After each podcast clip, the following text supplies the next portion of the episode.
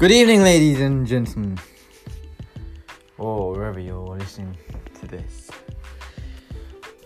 What do we have? What can I bring you today? Well, uh, let's have a little look, shall we? Right, right, right, right, right, right. I'm just scrolling through, scrolling through, scrolling through. Go to news. Prince Philip has said he is deeply sorry to a woman who was injured in a car crash. I can only imagine that. I failed to see the the car coming, and I'm very contrite about the consequences. The Duke of Edinburgh has apologized for his role in a car crash in which has a woman broke a wrist. The incident took place near the Sander some weird name. The Sandringham Estate in Norfolk. On 17th of January, the Duke 19th sorry, 97, the old bat was left stuck in his Land Rover after a overturn that was pulled out by a passerby.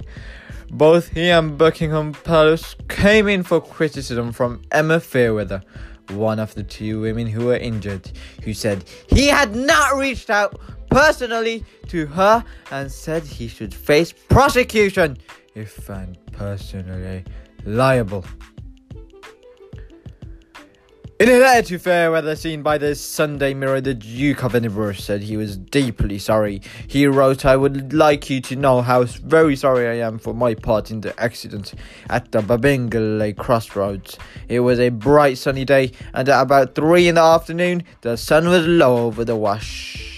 In other words, the sun was shining low over the main road. In normal conditions, I would have no difficulties in seeing traffic come coming from the Dersingham direction, but I can only imagine that I failed to see the car coming, and I am very contrite about the consequences. The letter went on. I was somewhat shaken after the incident, but I was greatly relieved that none of you were seriously injured. As a crowd was beginning to gather, gather I was advised to return to Sandringham House by a local police officer. I have since learned that you suffered a broken arm. I am deeply sorry about this injury. I wish you a speedy recovery from a very distressing experience. She told the paper that she was chuffed to have received it, adding, I thought it was really nice that he signed off as Philip and not the formal title. I was pleasantly surprised because of their personalized nature. Ooh. Prince Philip, you naughty sod. Cheeky old bat shouldn't even be driving. Right. Uh, in other news, we have the Australian Open 2019. Djokovic beats Rafael Nadal to win seventh title. Novak Djokovic won a record seventh Australian Open title and a third successive Grand Slam as he swept aside Rafael Nadal in Melbourne. The Serb rarely troubled on his uh, swerve won 63, 62, 63 for his biggest victory in a major final over his great rival. Spanish record, Spanish second seed Nadal 32 looked rattled by the world number one intensity and made 28 unforced errors.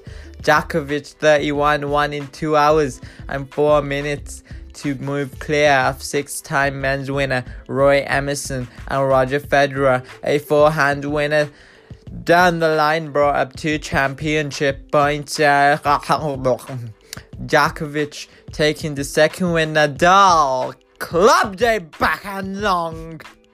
Djokovic, who was the top seed, fell to his knees after sealing another triumph on Rod Laver Arena, smacking the court with both hands and screaming towards the sky. The reigning Wimbledon and US Open champion claimed his 15th Grand Slam title, moving him outright third ahead of American Pete Sampras in the all-time list, closing in on, on Switzerland's Federer. 20 and Nadal 17. Djokovic has now won 13 of his past 16 meetings with Nadal, who has not beaten the Serb on a hard court since the US Open final in 2013. He leads 28 to 25 in this record 53 meetings between two male players.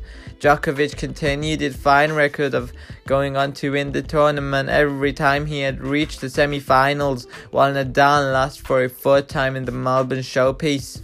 The result meant the 2019 winner was unable to become the first man in the Open era to win all Grand Slams at least twice, and was the first time he lost a major final in straight sets. Wow. Interesting.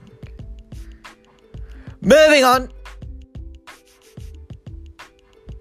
We go to sports. Cristiano Ronaldo, Juventus star subject of Lionel Messi claim from Lazio Simone Inzaghi. Inzaghi. Cristiano Ronaldo is the best player in the world alongside Lionel Messi.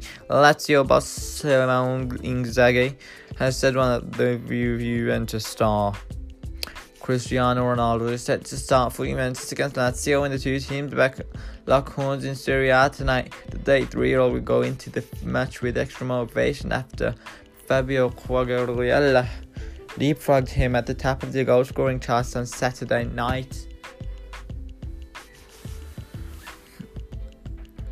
Search back on as Messi and 40 stars raised 270k for rescue mission. Emilio Salas search back on after GoFundMe donations top 270k to find missing Cardiff City footballer plane with donations from Lionel Messi and other football stars.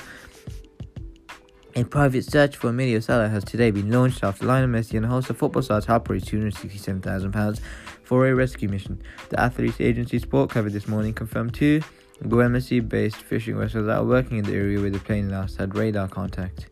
Emilio Sala is feared dead after his plane went missing over the Channel. Today's hunt. Ah, okay.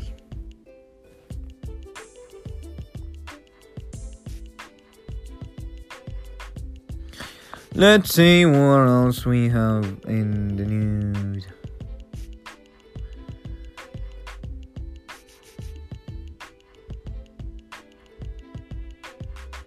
Oh, okay. Okay. One in 20 adults say, hmm, do not believe that the Holocaust took place. Apparently, let's have a little read. Let's have a little read. Let's have a little read. Holocaust Memorial Day. One in 20 adults in the UK do not believe the Holocaust took place. Survey finds.